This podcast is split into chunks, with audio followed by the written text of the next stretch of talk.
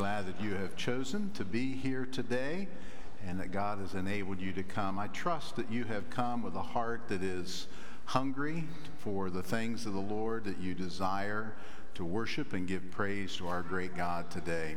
It is always critical that we have we come into his presence prepared to be able to give him worship.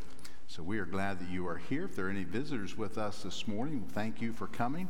Uh, we're glad you're with us. I don't see any new faces. Well, one maybe. Uh, anyway, we're glad that you're here this morning.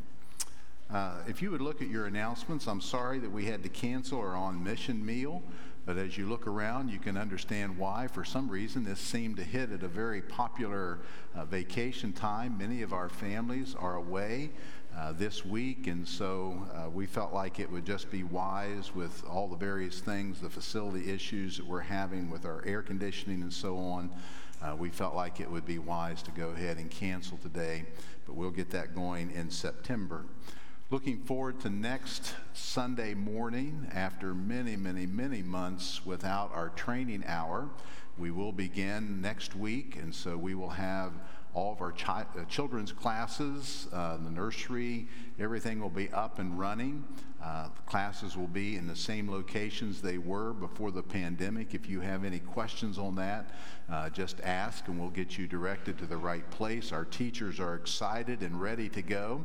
Uh, the teens are going to meet in here for the first two Sundays, and then you'll start your class a little bit later time. But be in prayer for our teachers that all these things will go well. Uh, that logistically everything has been readied and uh, we'll have a good beginning to our training hour. Also, next Sunday, we're having our uh, parent child dedication. Uh, we have several that have signed up for that. If you are hoping to uh, participate in this but have not let us know yet, we would appreciate uh, your getting hold of us. You can either contact Lee or contact me. Our uh, contact information is in the bulletin, so you can look at that. Uh, please let us know. If you have not availed yourself to the opportunity of being a part of Two Every Door, it's an uh, outreach program into the West Side community that we have done for the past uh, several years. I think 11 or 12 years that we have done this, and uh, we want to be faithful in taking the gospel to the people around us here. Jim Bone has been kind enough to head this up over the past few summers. Uh, we've really just gotten started with it. Even if you cannot come on a regular basis, if you, if you can just come once or twice uh, during our period of time that we're doing that, that would be of help. I know it would be a great blessing to you. Uh, doing door to door visitation is always one of those exhilarating things. You're filled with fear when you start knocking on that first door, but it soon turns to great joy as you have opportunity of presenting Christ to our neighbors people begin to engage. Some people respond well, some people don't respond well. Uh, but it is such a beautiful picture of what Christ tells us to do in the New Testament. So that'll be on Wednesday evening. Hope for Appalachia has their annual Walk for Hope, a, a real major part of their fundraising program. So please make note of that and participate if you are able to do so. All right. Let's take a moment to quiet our minds and our hearts seek to focus upon the Lord, coming into his presence, recognizing that God meets with us here. Christ walks among us, as the scripture says. Beautiful language that we must embrace by faith and in our heart and mind. And so let's prepare our hearts to come before the Lord with worship.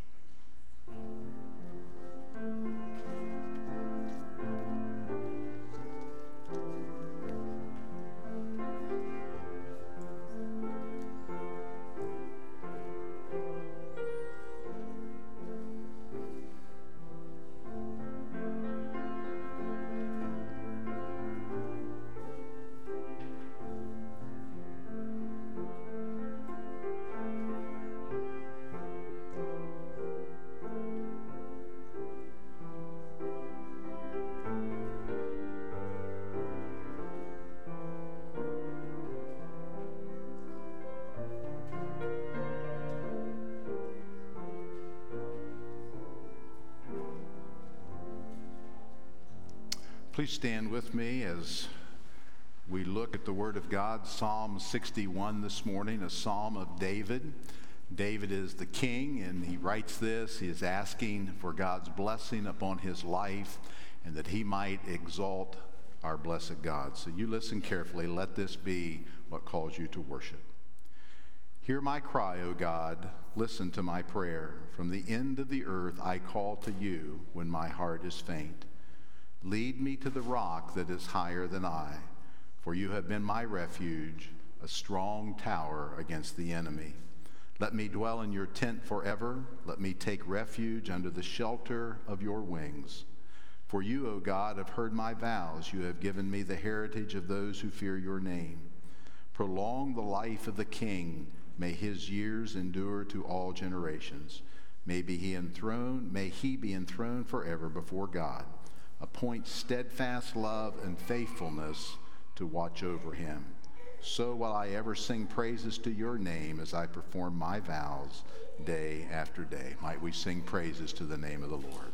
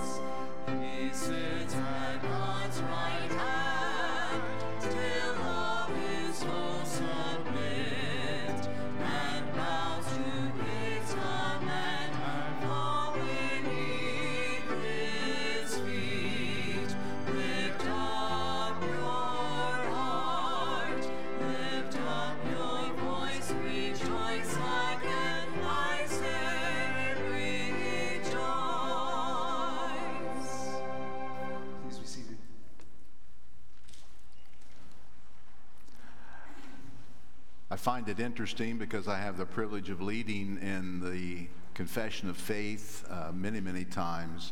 Just the building blocks that the framers of this confession lay before us, one thing building upon another that give us the foundation and understanding of God's truth and our faith in Christ and his eternal salvation. What a glorious question and answer today. How does Christ's ascension to heaven benefit us? First, he is our advocate in heaven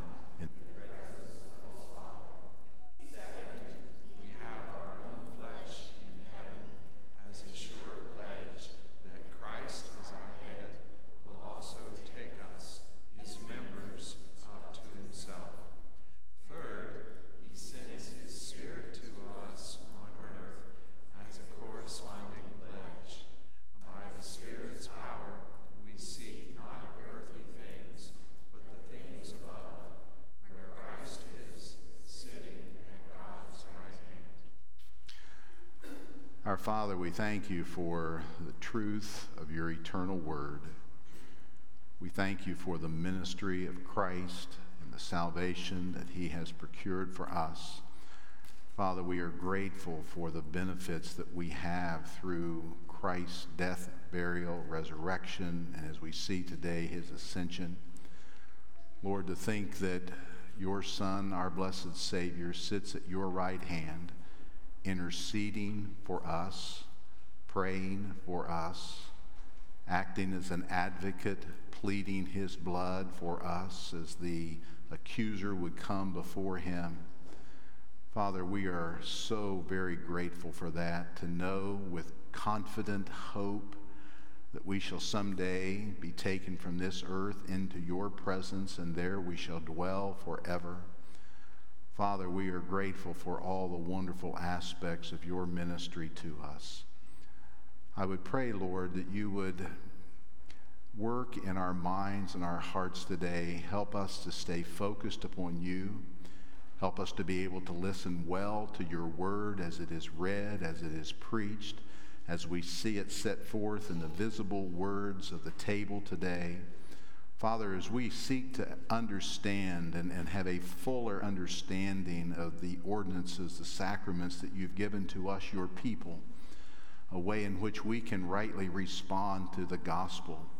Father, I pray that we would engage fully, heart, soul, and mind as we partake of the table today, as we listen to the message, as we go back into history to find the context of the table. And Lord, might we celebrate that. Might our hearts and our minds be able to be there with Christ when he spoke to the disciples and then pass that along to us, his people. So, Lord, we look to you. We know that you are among us. We know the Holy Spirit indwells us. Father, that He teaches us, that He opens our hearts and our minds to truth, that He enables us to set forth and live forth your word. And so, Lord, to you we give praise and honor and glory. In Christ's name, amen. Please stand and sing.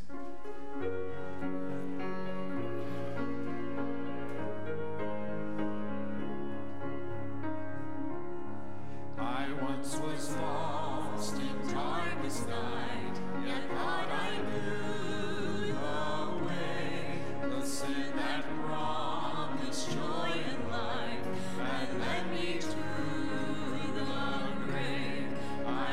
had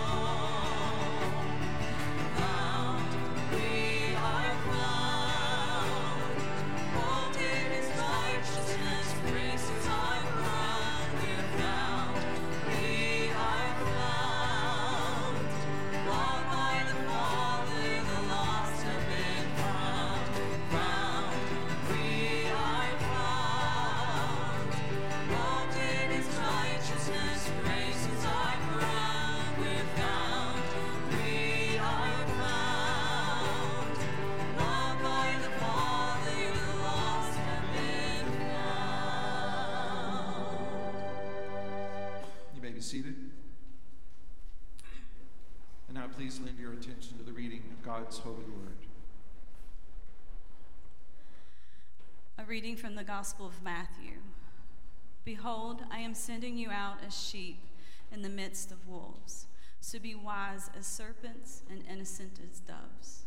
Beware of men, for they will deliver you over to courts and flog you in the synagogues, and you will be dragged before governors and kings for my sake, to bear witness before them and the Gentiles.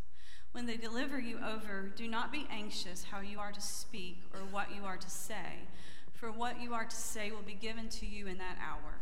For it is not you who speak, but the Spirit of your Father speaking through you.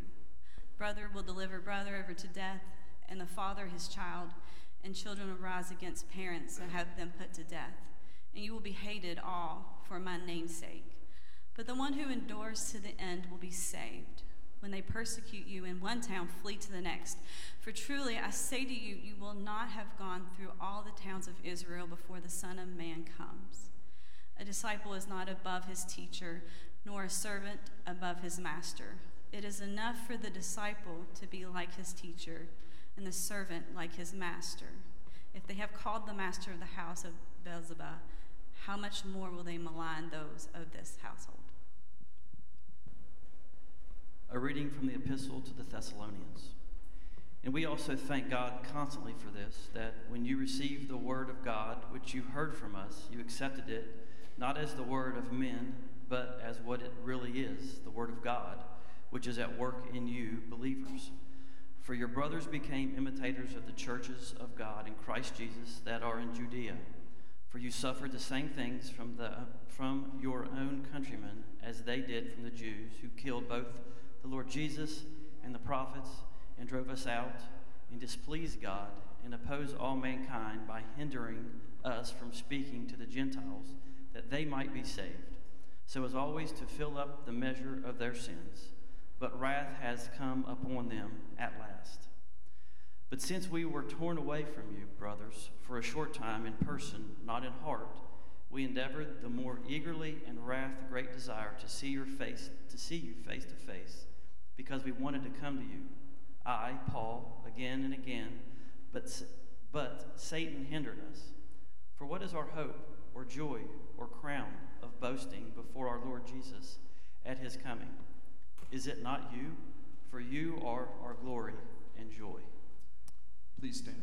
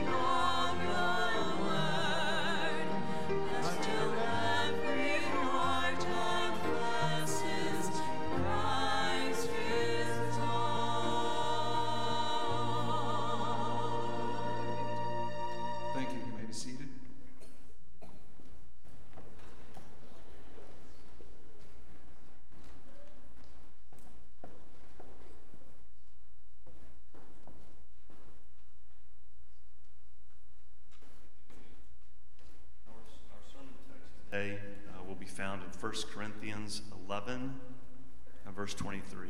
1 Corinthians chapter 11 and verse 23. And while you're turning there, I would just want to thank you all um, for all your prayers, your support, your kind gifts, and just your loving kindness for our family. Um, many of you, I think everyone knows. We did suffer a, a home fire about a week and a half ago. Um, God is good. A neighbor, in God's providence, um, a neighbor was coming down the street, saw that there was smoke, went and rapped on the door. God is merciful. All of my family is safe. And we are forever grateful. And to you all, so many washed clothes and re-soaked them and re-washed them and re-soaked them and re-washed them. And, and we're grateful. So I just want to say thank you from my family to all of you for uh, your support and your prayers. You all. So our text, uh, 1 Corinthians chapter 11, I'm going to be reading starting in verse 23. For I have received from the Lord what I also delivered to you that the Lord Jesus, on the night when he was betrayed, took bread. And when he had given thanks, he broke it and said, This is my body, which is for you. Do this in remembrance of me. In the same way, he also took the cup after supper, saying, This cup is the new covenant in my blood.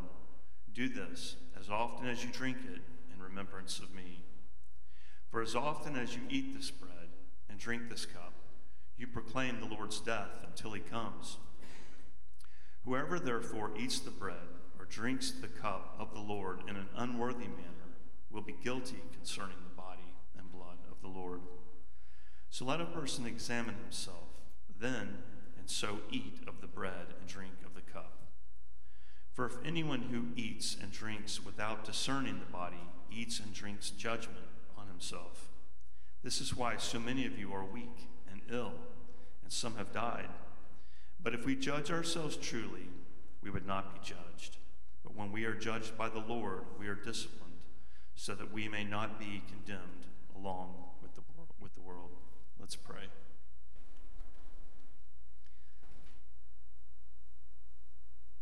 Father, we read here in your word the, uh, the ordinance, Father, that you set forth in the Last Supper, that Paul expounds upon here. And Father, we participate in this as the church has since your ascension. Lord, the bread and the cup, Father, you told us to partake in remembrance of you. And Paul here reminds us that it's even more than just a remembrance, it's more than just a memorial, but that your presence, Father, is here with us. You are spiritually here with us in communion and in fellowship. So, Father, as this passage is expounded by Pastor Tim and preached this morning, Father, Christ crucified will be preached of his body, of his blood. And Father, as we hear these words, may we examine our own hearts, lives, Father, that we will be prepared and ready, Father, to participate. Father, thank you for your love, for your compassion for us, for your church. It's overwhelming as we think of this ordinance and how throughout this world believers gather participating in the same, the same body. And throughout the ages, Lord, we've continued this since your ascension. Father, we love you we thank you for your love for us. In your name we pray.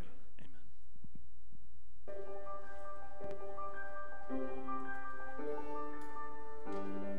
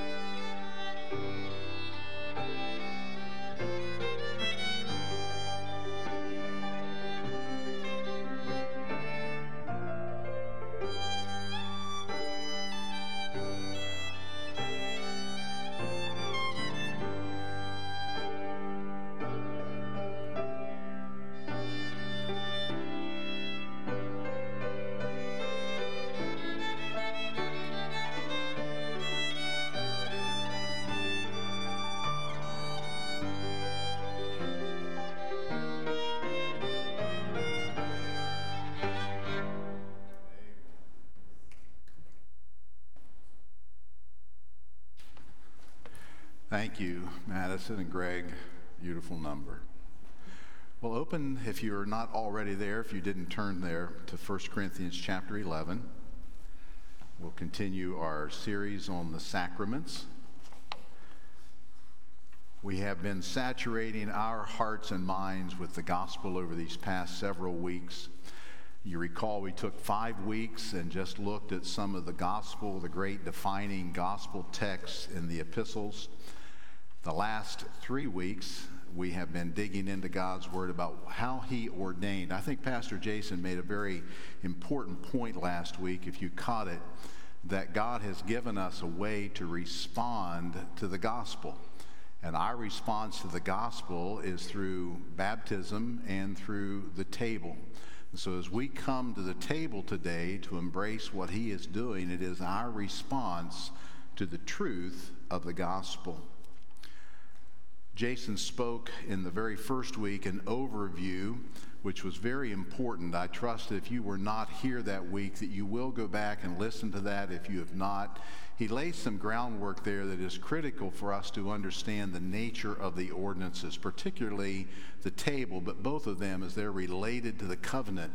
This morning, we're going to see that very clearly once again, how it is embracing the new covenant that God has given to his people. Last week, as he finished the Great Commission text in Matthew 28 about being baptized in obedience to the Lord and all the things that were wrapped up into that as a testimony of our faith as a disciple, a follower of Christ, that we openly are baptized, publicly baptized we had the privilege of watching four teens follow the Lord in believers' baptism. A wonderful, wonderful service this past week, and we rejoice in that. One other thing that Pastor Jason has mentioned two or three times, kind of a quote from one of our uh, reformers of years gone by, when he speaks about the ordinances, particularly uh, baptism, but also the table, as being visible words. Visible words. One man put it this way it is a drama of the gospel. It is that which we sit back and watch unfold through what we are partaking of. And so I trust that as we go through this this morning, Pastor Jason, we're going to take this text in uh, 1 Corinthians 11 and split it into two parts. He has asked me to do kind of the historical context behind the Lord's table or the Lord's Supper or communion, whatever term you might use for it. Next week, he's going to deal with kind of the, the heart attitude, that horizontal relationship, one with another, that this particular text is built upon. So I'll not finish up the passage, I'll only go through verse 26. So let's take a moment and just look at this.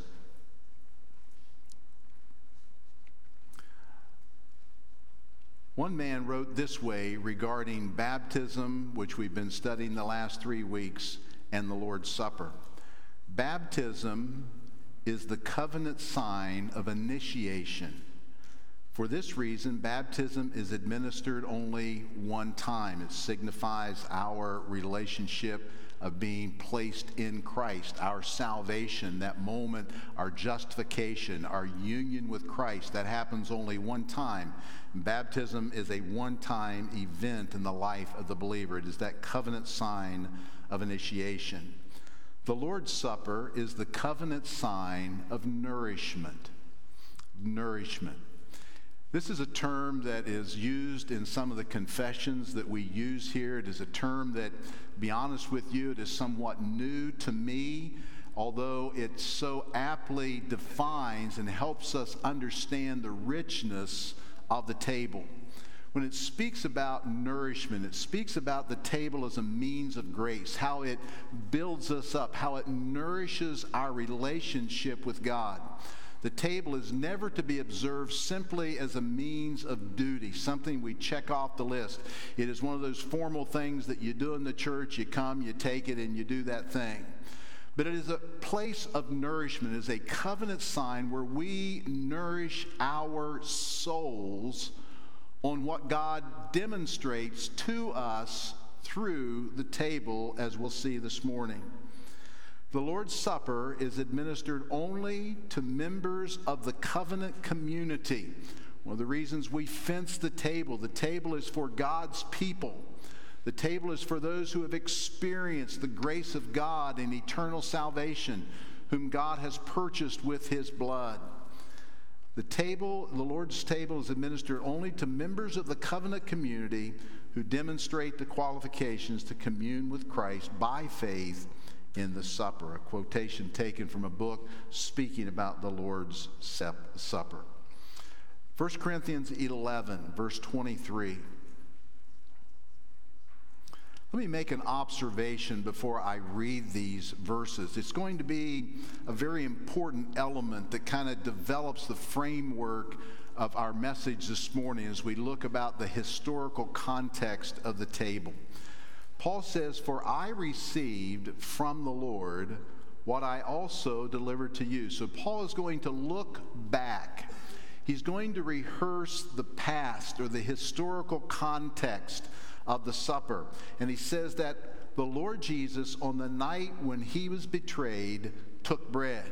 So he's going to identify it with the Last Supper, the Passover, and we'll look at that in just a moment when they're celebrating the Passover together as a group of Christ with his 12 disciples.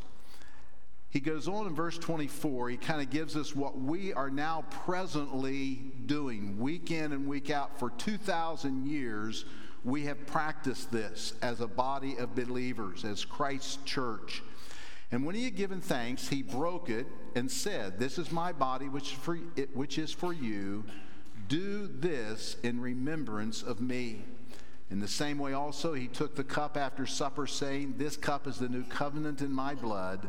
Do this as often as you drink it in remembrance of me. And now he looks to the future. For as often as you eat this bread and drink the cup, you proclaim the Lord's death until he comes.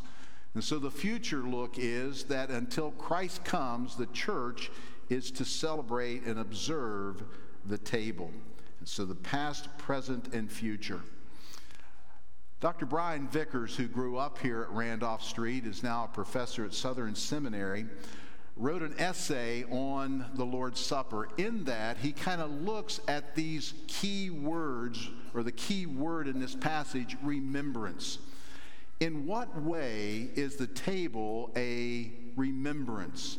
A memorial, if you will. We are to remember something. How is that strategic in our understanding of the table? This is what he says. Listen carefully. It's very interesting. I think you'll find it helpful when we think about this term as it replies to the table. Through memory, we know things, judge actions, and make decisions and future plans. We remember the past, but memory itself is not in the past because in the act of remembering, the past is brought into the present. When we remember the past action or event, we remember it now in the present.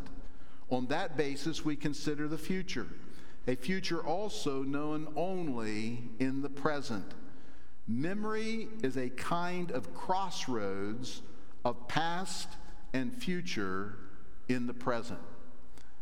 It is looking back, but bringing that memory, bringing that reality into the present. It is observing that, and in the present, it is looking forward. Only as we can see the future in the present, in the promised context of the past. And it is in the present that we look forward.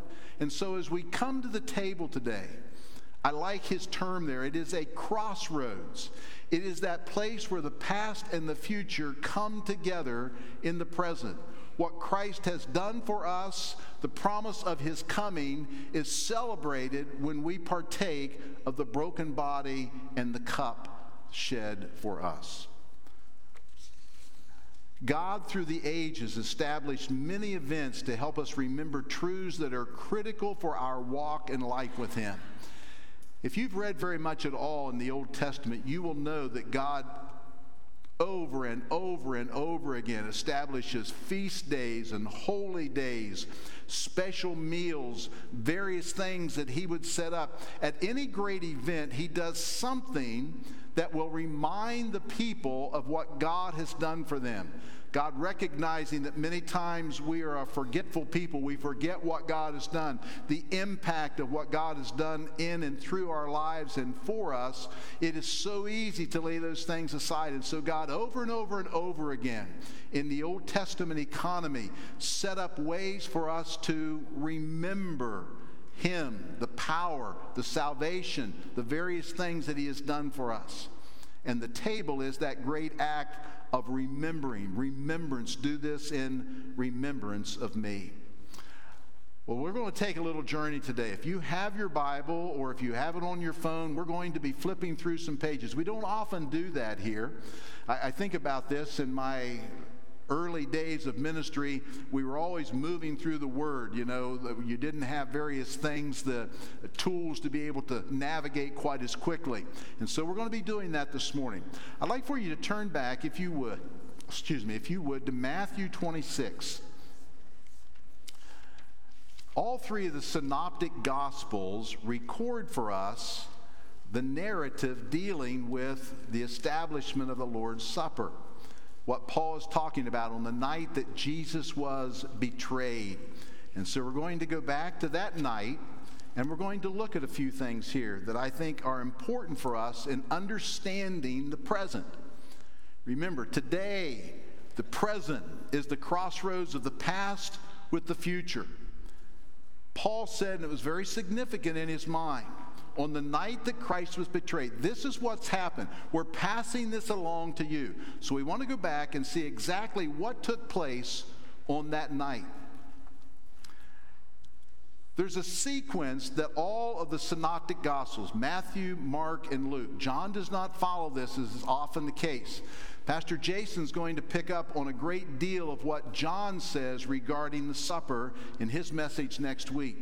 But I want us to look at just kind of the context here. What they are doing when the supper is instituted is celebrating the Passover. In each one of the Gospels, it speaks about how Judas receives the 30 pieces of silver to betray Christ. Jesus then, on the next day, tells his disciples to go into the city and prepare for the Passover. In just a moment, we're going to go back to the book of Exodus and see what was involved in preparing for the Passover. But it was something laid out and detailed, kind of in a broad way in the book of Exodus. It had kind of been more closely defined through time, and we'll look at that in just a few moments. But he's saying to his disciples, I want you to go in and prepare for the Passover. I want you to get everything ready. I want you to get the unleavened bread ready. I want you to get the lamb ready. Slay the lamb. Do all that is necessary for us to participate in the Passover feast. Also, in each one of these, he speaks about the fact that he identifies or says that someone is going to betray him. He does not publicly identify him, but you kind of get the sense that it is Judas, although they're not fully aware that Judas is the one going to do this. But he speaks about betrayal. In the midst of the Passover meal, and we'll see this in just a few moments as well, Jesus makes a shift. Jesus makes a shift that had been in place for years and years and years as they celebrated the Passover. And now he makes and he does something that makes it very, very personal. But he institutes the Lord's Supper in the midst of the Passover meal. That's what's taking place when he institutes it. All right, let's go back to Exodus. Exodus. Exodus chapter 12.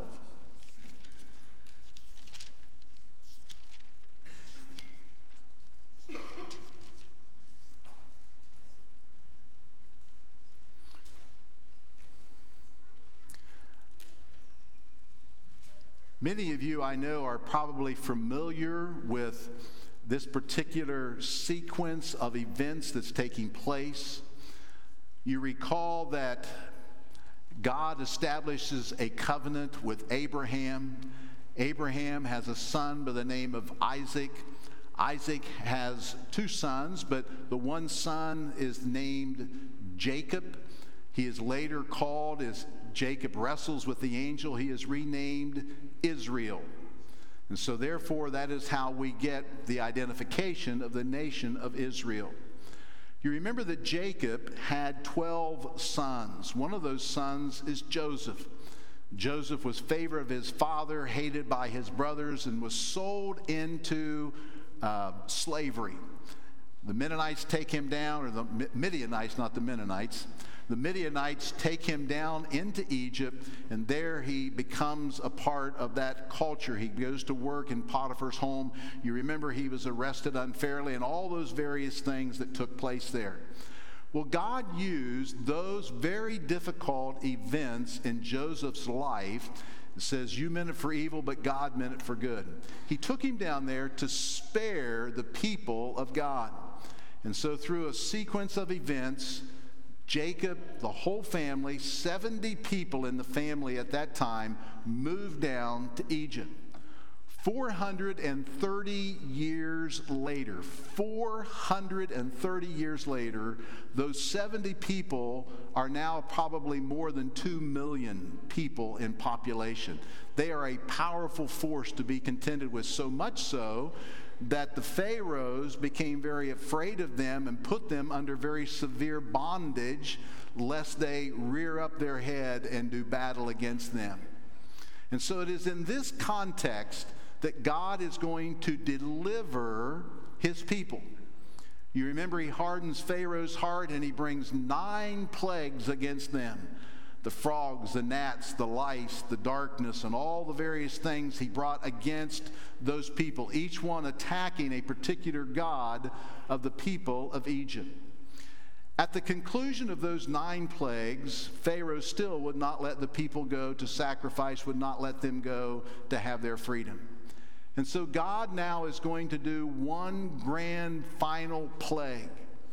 This is the plague in which every firstborn cattle and man throughout the nation of Egypt is going to be killed. And so God is going to bring judgment and wrath upon the enemy of God's people. In so doing, he tells Moses to institute what they're going to call the Passover.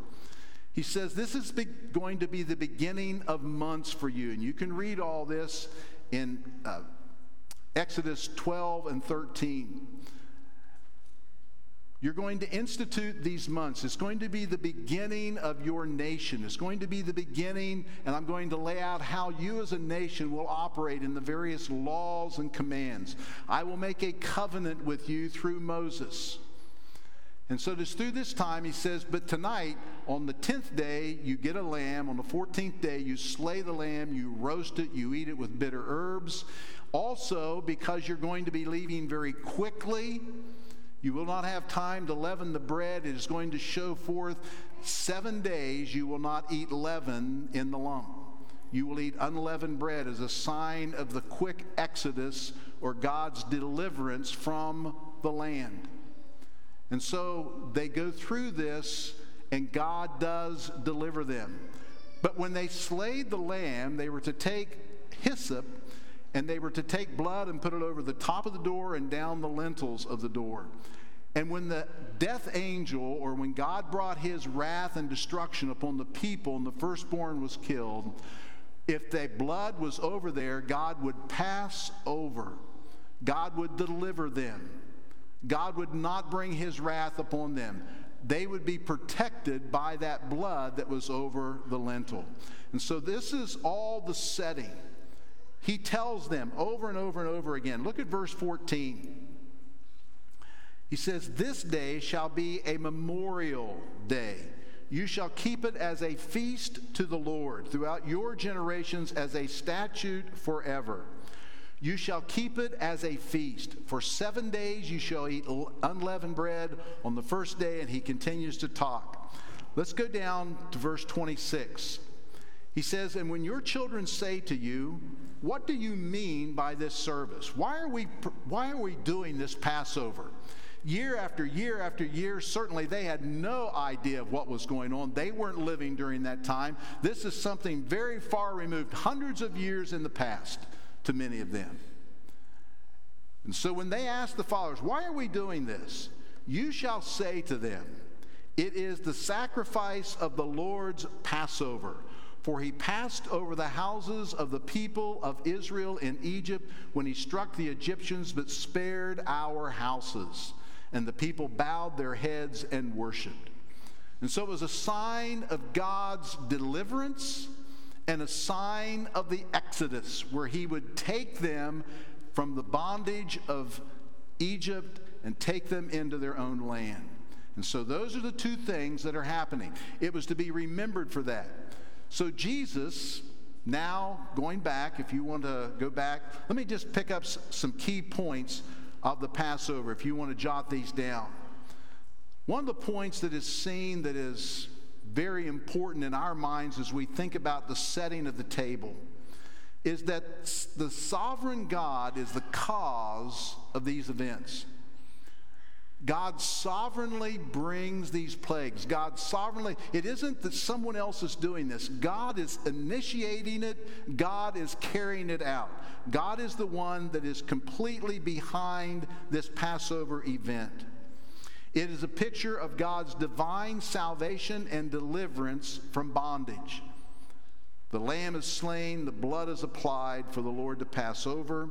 The lamb was to be without blemish, completely consumed. You remember they were to eat the lamb. If anything was left over, they were to burn. It was to be a complete sacrifice, and no bone was to be broken. It is a memorial reminding them for generations that salvation is of God. And unleavened bread is a reminder of the sudden exodus from Egypt. These all now, as you come into the New Testament situation, Jesus Christ has come. As we saw in the book of Hebrews, so many times these sort of things are a shadow of what Christ is going to fulfill. The sacrifices, the tabernacle, Moses, these various things are all fulfilled in Jesus. Listen to how Jesus is introduced at the beginning of his earthly ministry. John the Baptist is baptizing. Jesus is coming. He says, The next day he saw Jesus coming toward him and said, Behold, the Lamb of God, with that direct tie in to the Passover lamb, the Lamb of God who takes away the sin of the world. Again, he introduces him the following day when he says, Behold the Lamb of God. When Paul writes the church at Corinth, speaking to them about the impact of what Christ should have in their life. He says, Cleanse out the old leaven that you may be a new lump. For Christ, our Passover lamb, has been sacrificed. And so oftentimes we're looking back at the Passover. Jesus is the fulfillment of these things. I'm saying all these things to us to put us in mind of what was like that night when Jesus gave these things. So the Passover is what they're celebrating. Jesus says, Go and prepare the Passover. Get a lamb, take care of these things. There, there's so much that we could go on. We could go on and on and on. I don't want to be too long this morning. So many things tie in here. But he's speaking to them, and so they come now. So let's go back to let's go back to Luke this time, Luke's account. Luke 22.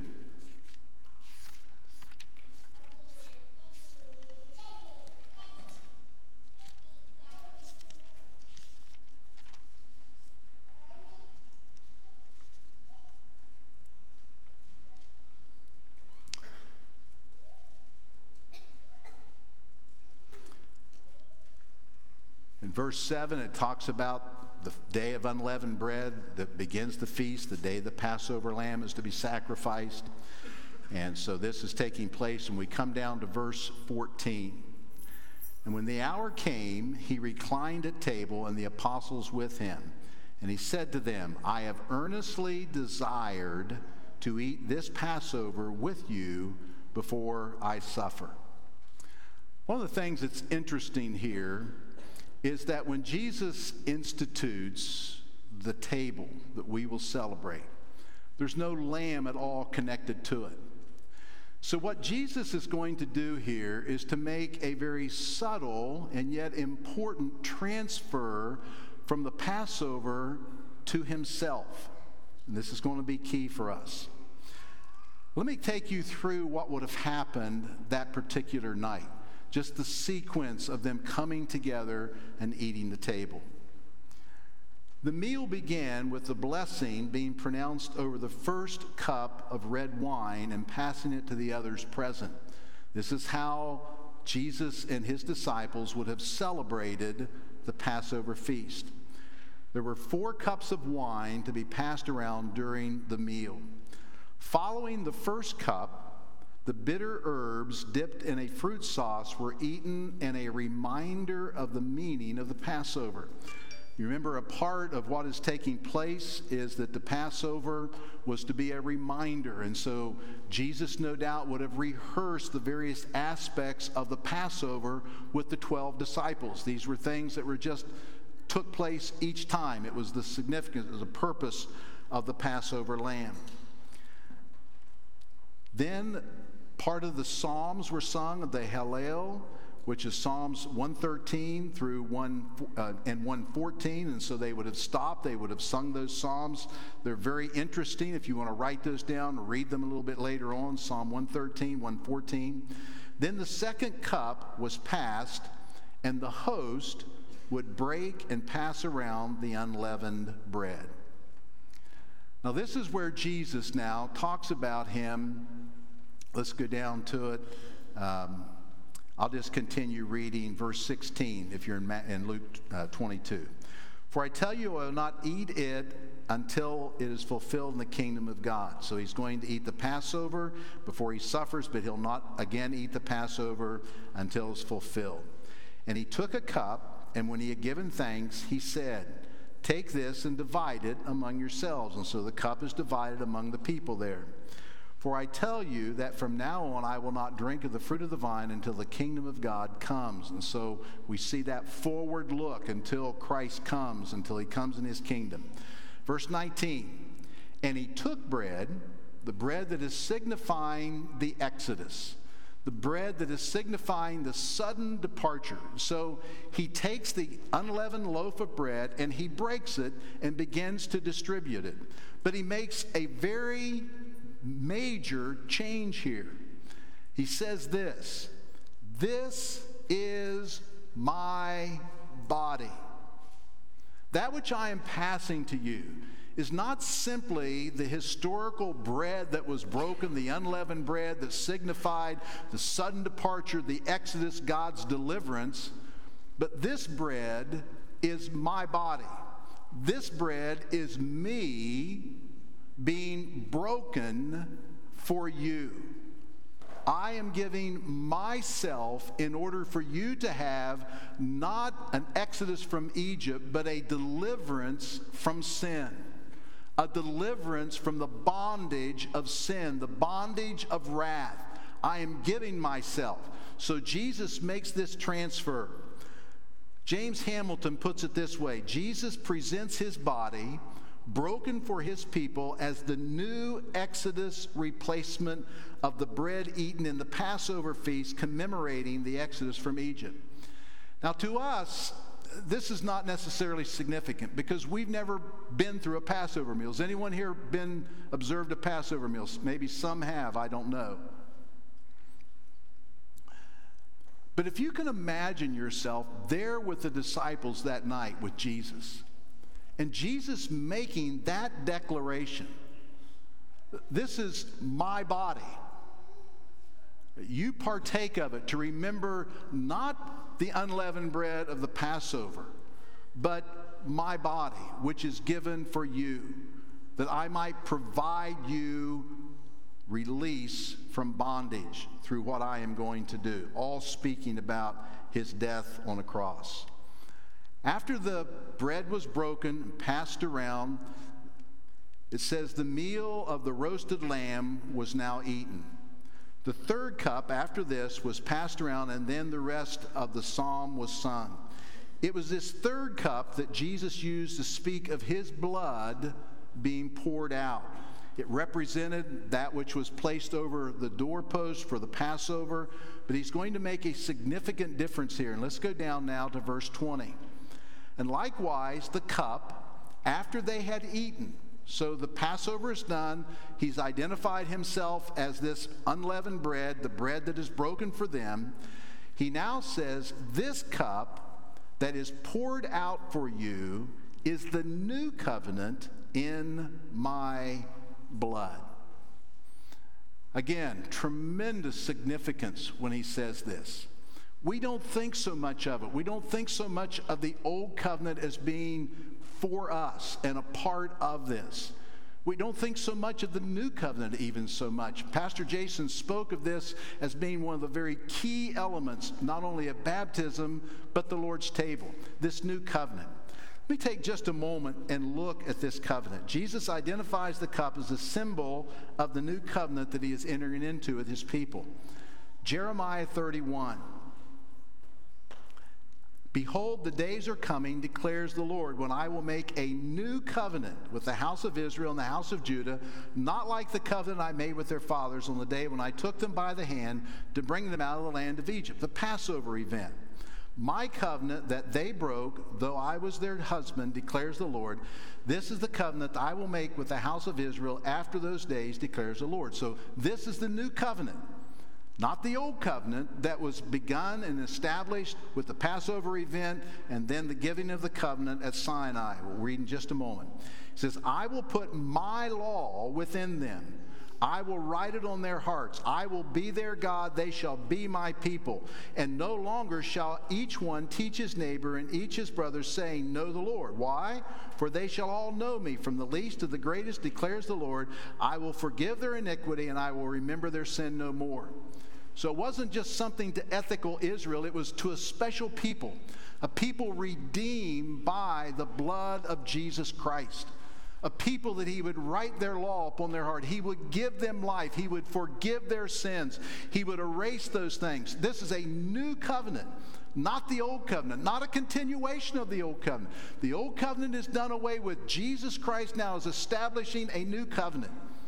All these promises, when we come today, we will read from this passage in 1 Corinthians about the new covenant. You think about what God has established with us. Not an old covenant, not the sacrificial system, not all those things, but Jesus Christ is our God. We are His people. He has forgiven us, He has given us eternal life. We know the Lord. Every time we celebrate the table, we are remembering that day. To the disciples, Jesus takes the cup and he looks forward to what he's going to do on the cross. He speaks of the fact that he is going to initiate and give a, a new covenant. And the sign, the seal of that covenant is going to be his blood. It will be established and kept and sealed by the worth of his blood. The old covenant was established in a sense by the blood. Let me read from Exodus 24 at the establishment of the old covenant. It says, And he sent young men of the people of Israel who offered burnt offerings and sacrificed peace offerings of oxen to the Lord.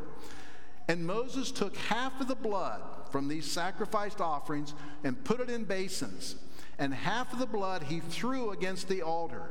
Then he took the book of the covenant. You remember that he established the Ten Commandments, uh, and also many other parts of the covenant, and he read it in the hearing of the people. And they said, All that the Lord has spoken, we will do, and we will be obedient.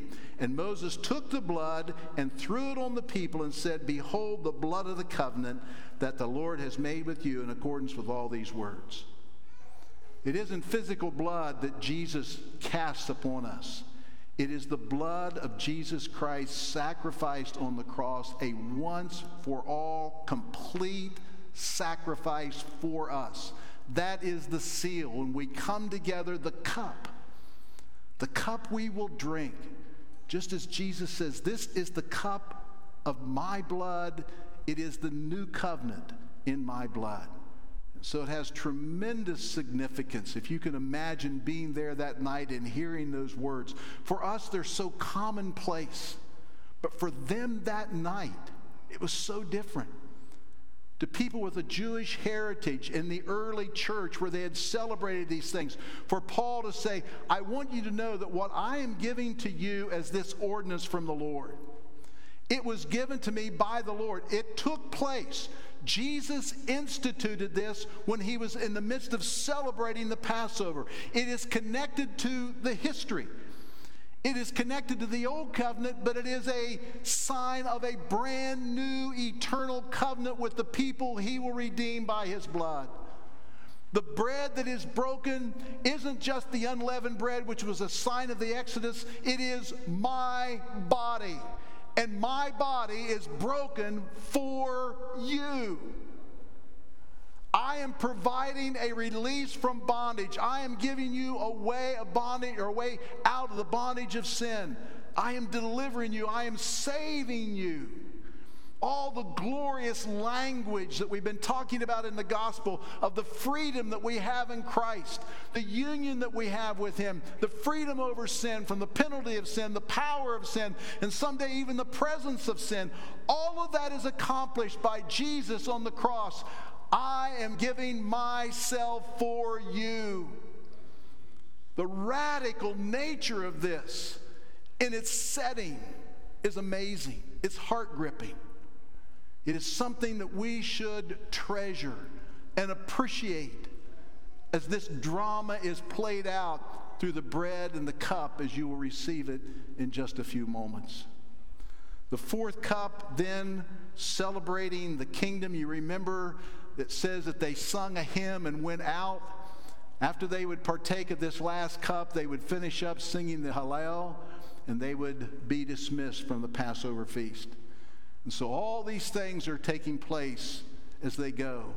And Jesus, within a 24 hour time frame, is going to be that Passover lamb sacrifice for us. The blood will give us complete forgiveness. We will be justified. Our sins placed on him, we are forever delivered from the wrath of God. All those beautiful, glorious promises and truths of the gospel are wrapped up in the table. Oh, it is so critical for us to be able to understand this. The present we look at the past, we glory in the grace of God. We celebrate that. We have done this for 2,000 years. Roger said this in his prayer. Can you imagine?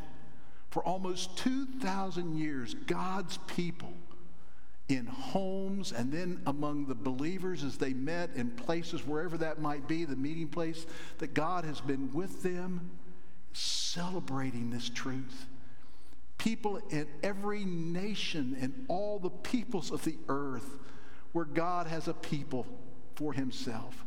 Celebrate this. I think about East Asia, they're celebrating this no doubt today. In Spain, all the people, the Millers, the various people all around the world come together around the great person and sacrifice of Jesus Christ.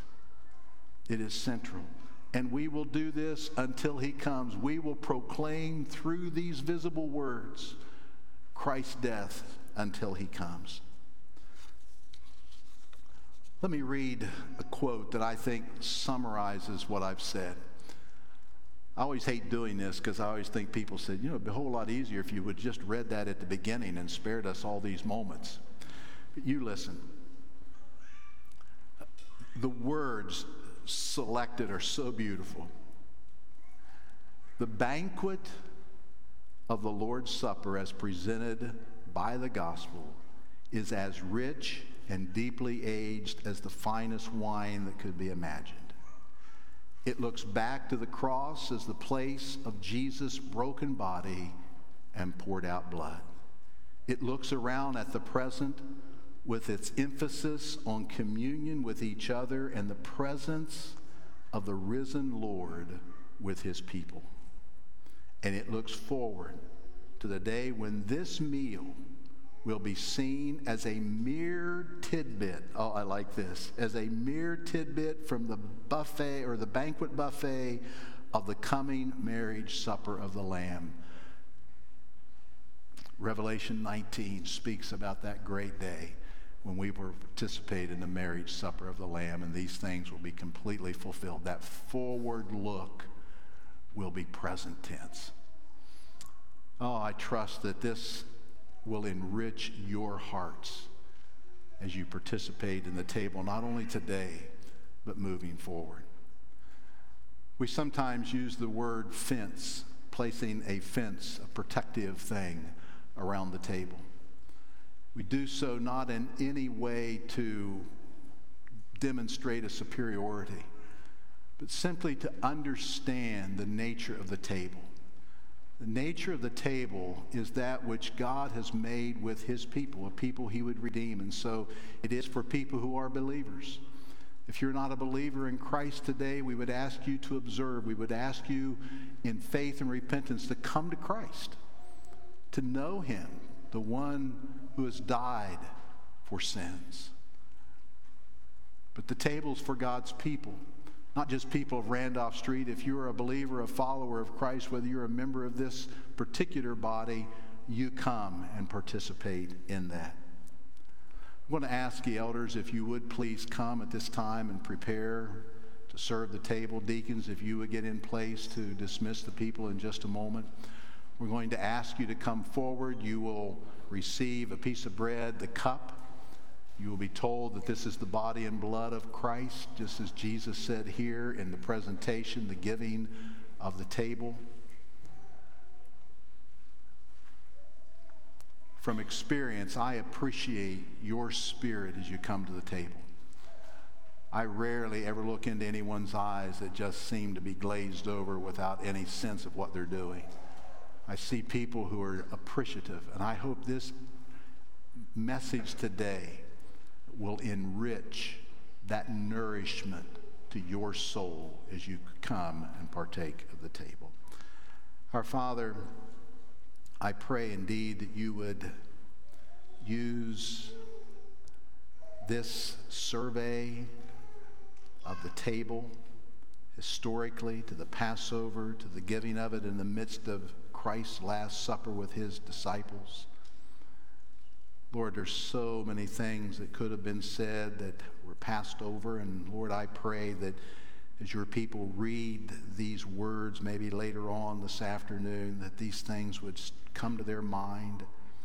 Oh God, use your word to enrich your people, to help us celebrate today, to remember, to remember what you have done for us on the cross and give thanks and praise and worship to you this day. In Christ's name.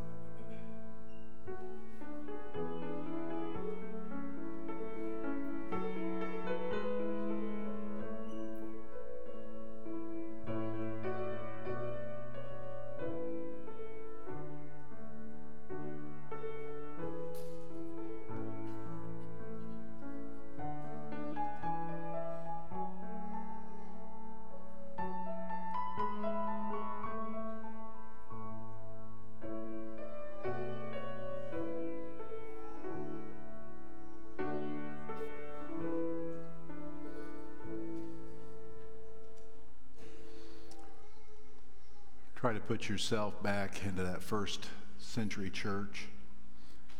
Put yourself back at that night of the Passover when Jesus' disciples hear this and then begin to see the events unfold as he dies, buried, resurrected, ministers to them, ascends to heaven.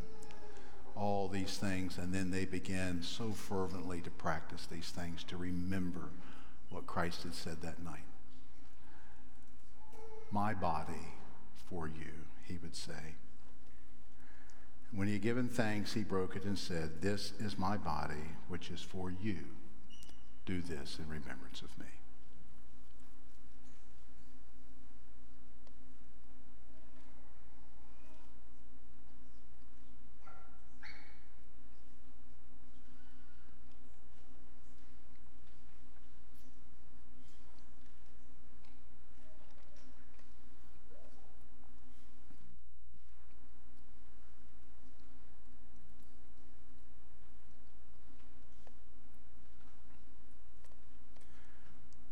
The same way also he took the cup after supper, saying, This cup is the new covenant in my blood. Do this as often as you drink it in remembrance of me.